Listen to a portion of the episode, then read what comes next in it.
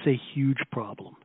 There's one and a half million condominium units in Florida, and they're operated by 27,588 different associations. And most of these buildings, almost a million of them, are old. 105,000 are 50 years old or older. Half a million of them are 30 to 40 years old, and 325,000 of them are 30 to 40 years old. So there's more than 2 million Floridians living in condominium buildings. Many of them haven't been inspected, may not have proper reserves. That, that these buildings are over 30 years old.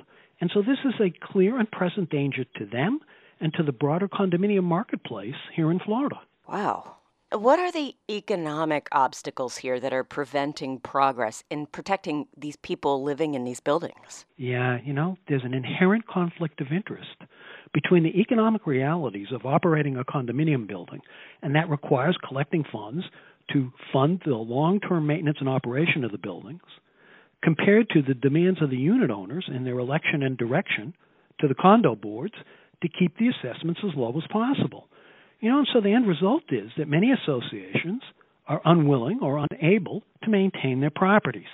And this is exactly the kind of economic failure that requires prompt and forceful government action to protect the people and the properties. That's a tough push and pull there.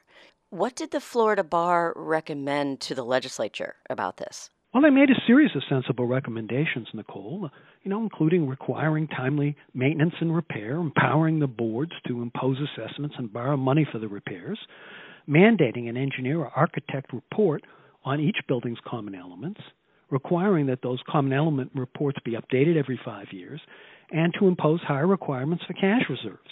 These recommendations, uh, are they sufficient? No, not only are they not sufficient, but the legislature isn't acting upon them, Nicole. Oh boy. Well, let's start with this. W- what else is needed? Well, first of all, you know, all buildings over 20 years old really need to be inspected every five years using standardized methods. And second, the results need to include recommendations concerning the repairs that are needed, the amounts of reserves that will need to be required to pay for the long term maintenance of these buildings. And third, these inspections should really be reported in a public database and fourth, condominium associations have to be required to collect the needed annual reserve payments and I believe deposit them into a trust fund administered by the state of Florida to guarantee compliance. Okay, but what can we do about the millions of dollars in deferred maintenance that many of these older buildings have incurred? And it's sort of sitting that way right now.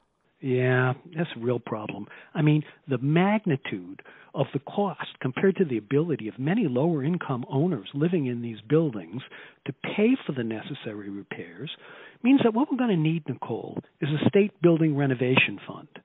The, the fund could borrow money and it could lend it to the condominium associations to fund those repairs. And then the fund would spread out the costs over a number of years so that the annual assessments would be much more affordable for the owners. But we're also going to need to have a grant fund because there still going to be a, a set of owners that are going to be unable to afford even these lower assessments, Nicole.